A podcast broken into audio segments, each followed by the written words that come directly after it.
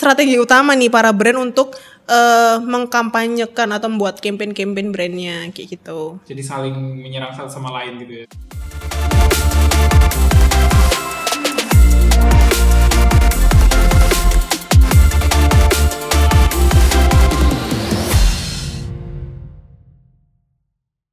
Hai Elvet Squad, welcome back to Elvet Podcast, pastinya di segmen E-pop Elvet Pop.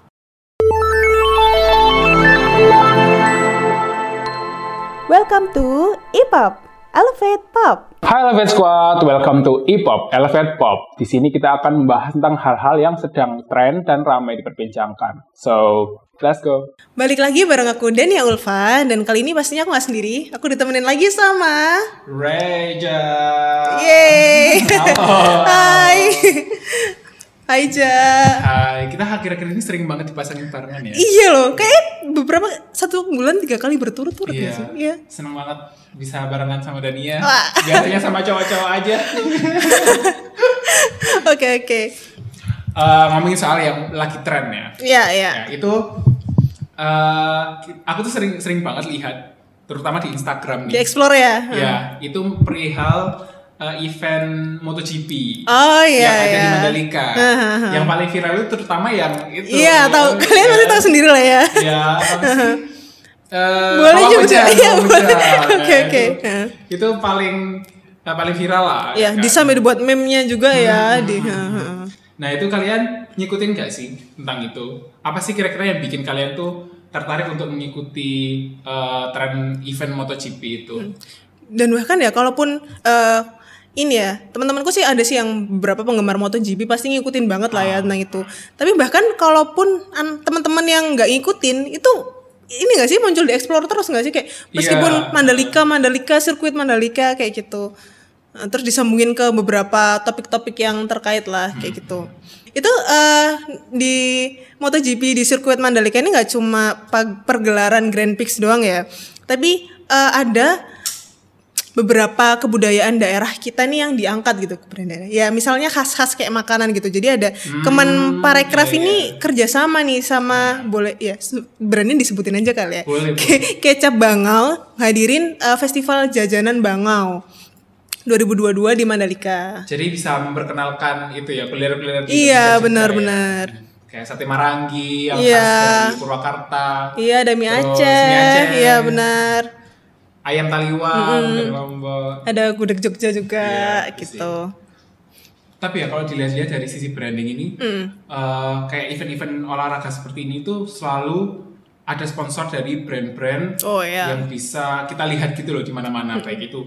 Kalau misalnya kita di sirkuit itu biasanya ada di Terpampang Iya, besar gitu ya. jalan-jalannya, Iya. sirkuit-sirkuitnya itu kan terus kayak ada di apa sih biasanya di atas Iya, gitu kan. Nah, itu nah eh, salah satu eh, brand yang besar sendiri itu dia yang paling sering kita, Hmm. kita temui ya masih di Instagram, di televisi pun Iya, itu iya. Pertamina. Wah itu Ya kan? udah udah pasti ya. Iya, Iya. karena itu Mhm. kayak dan selain Pertamina itu kayak apa ya Grand Prix MotoGP ini juga banjir sponsor. Iya, gitu, iya. kan. Banyak banget perusahaan-perusahaan yang uh, berlomba-lomba uh, untuk mensponsori ya. heeh. hmm, ya itu kayak nah ini salah satunya itu yang paling besar juga itu selain Pertamina itu uh, ada Garuda Indonesia Mhm. itu terus Ada juga ini denger-denger Rans nih. Rans, juga ya. yang punya Raffi Ahmad Iya, gitu. Nagita Slavina Uh, betul. terus ada BUMN Wah, juga iya iya. itu juga ada Ada New Balance juga Iya. dan banyak lah ya. Pokoknya kalau disebutin satu-satu kayaknya terlalu cu- banyak Iya. terlalu, karena emang nih event tuh banjir besar sponsor. besar banget. Nah, brand-brand yang berlomba-lomba ngasih sponsor ini ya, itu tuh eh, di event-event olahraga tuh nggak cuma yang di MotoGP tadi, bahkan juga kayak di eh, mungkin kompetisi sepak bola, badminton itu kan juga banyak tuh ya di lapangan kan Iya, kelihatan. biasanya di samping-samping Iya, gitu ya. bener-bener ada kayak TikTok gitu. Terus Oppo juga pernah Iya. Oppo HP-HP Samsung kayaknya juga pernah ada. ah, Mitsubishi Iya, ada Yamaha juga. ya, BCA juga Ya, Bang Bang juga ya. Iya, Bang Bang. Nah ini kan eh, bisa jadi eh, salah satu strategi brand promotion yang cukup eh, ampuh ya karena emang Iya. kan ini selain karena audiensnya itu banyak dan itu kan bisa langsung disaksikan gitu kan karena Iya. emang ditampilinnya di media-media kayak TV Ya, kayak space-nya juga gede kan, Ah, jadi terlihat ah, langsung lah ya. dan pasti orang nge-capture itu terus dimasukkan Instagram otomatis itu Kelihatan kayak- lah ya. iya secara nggak langsung itu dapat bonus itu tadi. Exposure-nya, Ah, exposure dari Instagram Kita mau lihat eh, idola kita main nih misalnya ngefoto, eh ternyata brandnya ikut itu ya, Iya. ikut tenar ya. Hmm. ya itu kan secara nggak langsung itu dapat exposure Betul. Nah ini kan juga bisa eh, fenomena kayak gini kan juga bisa eh, masuk kategori eh, ambush marketing ya atau iya, iya. eh, bisa dibilang marketing penyergapan. Penyergapan gitu ya benar. Nah biasanya emang eh, ambush marketing itu dia eh, dipajangnya di event-event kayak event olahraga yang seperti ini atau dibawa oleh atlet terkenal gitu ya. Nah itu tanpa tanpa jadi sponsor resmi mereka. Mm-mm. Nah sebenarnya kan kita sebelumnya juga sempat bahas nih tentang ambush marketing Hmm. sebagai eh, bagian dari guerrilla marketing ya. marketing, Benar-benar. iya. Nah Itu kalau kita juga yang bahas tuh. Iya, kita berdua juga yang bahas gitu. Nah, itu kalian juga bisa untuk uh, cek-cek uh, pembahasan kita tentang guerrilla marketing. Jadi juga ada ambush marketing itu di sini. Ya. Nah, kalau ngomongin lagi tentang strategi ambush marketing ya, sebenarnya itu eh, pengertian ambush marketing secara harfiahnya ya dari beberapa sumber itu agak berbeda nih sama yang kita bahas kemarin kan. Nah, kalau yang ini tuh eh, ini memang pastinya memanfaatkan jumlah audiens dalam skala besar ya, seperti yang kamu udah bilang tadi. Dan eh, kalau awalnya terbentuk ambush marketing ini sekedar untuk menyerang para kompetitor. Jadi kalau misalnya ada, ada event terus ada sponsor resminya dari brand A, nah si ambush marketing ini masuk nih untuk ya istilahnya biar sama-sama mendapat exposure gitu lah ya di event itu.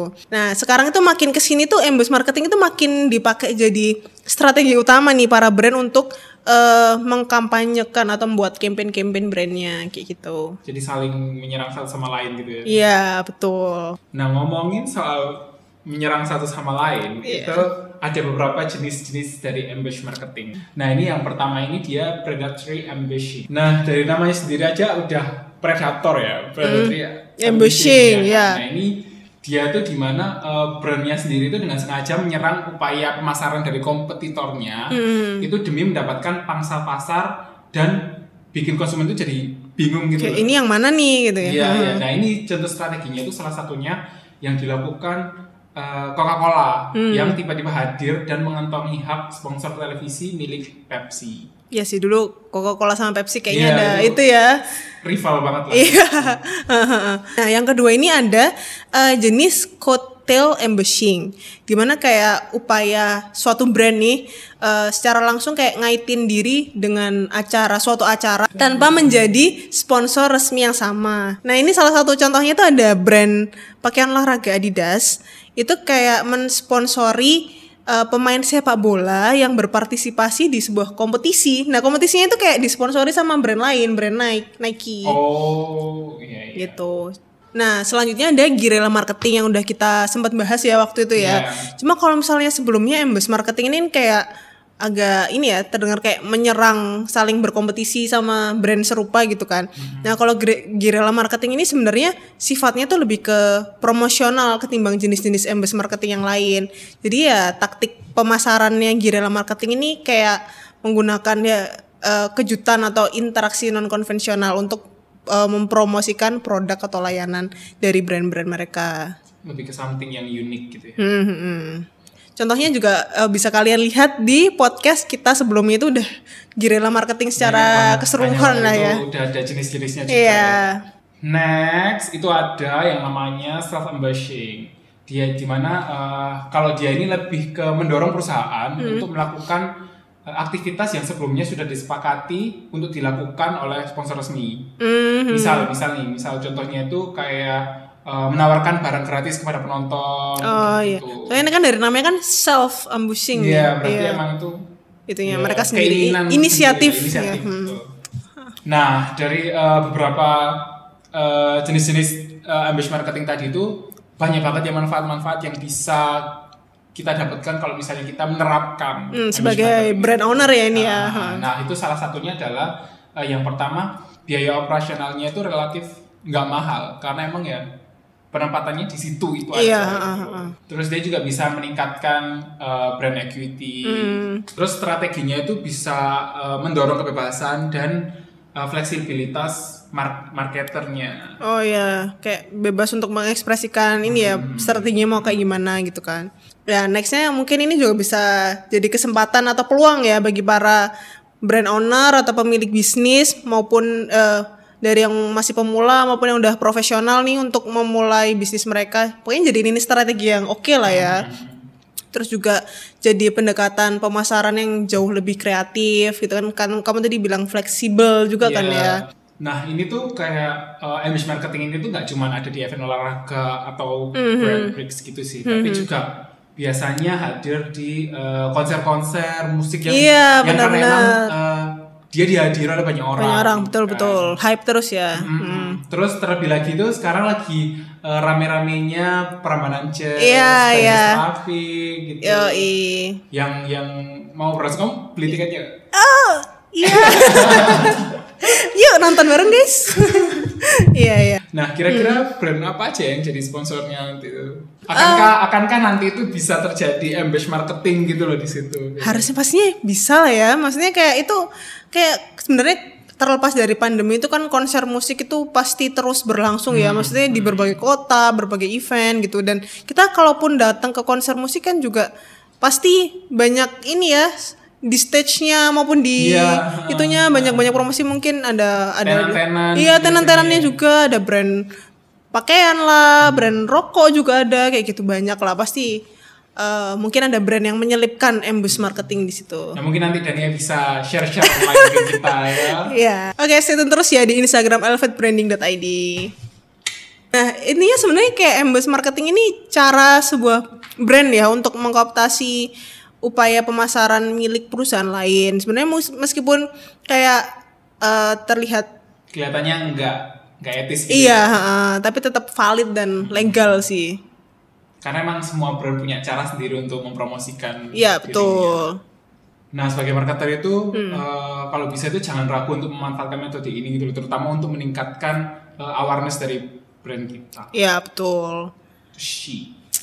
Oke, Reja, thank you banget udah nemenin di podcast kali ini. No problem.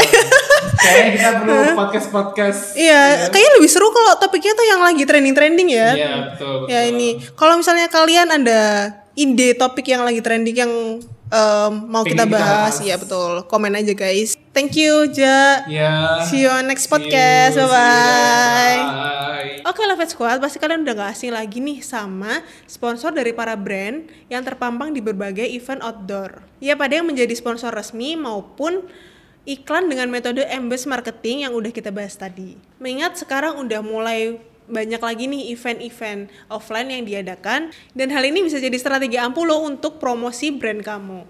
Berminat mencoba? Yuk komen di bawah. Terima kasih udah dengerin Elevate Podcast sampai habis. Jangan lupa like dan share ke teman-teman kalian ya. Semoga menginspirasi. See you.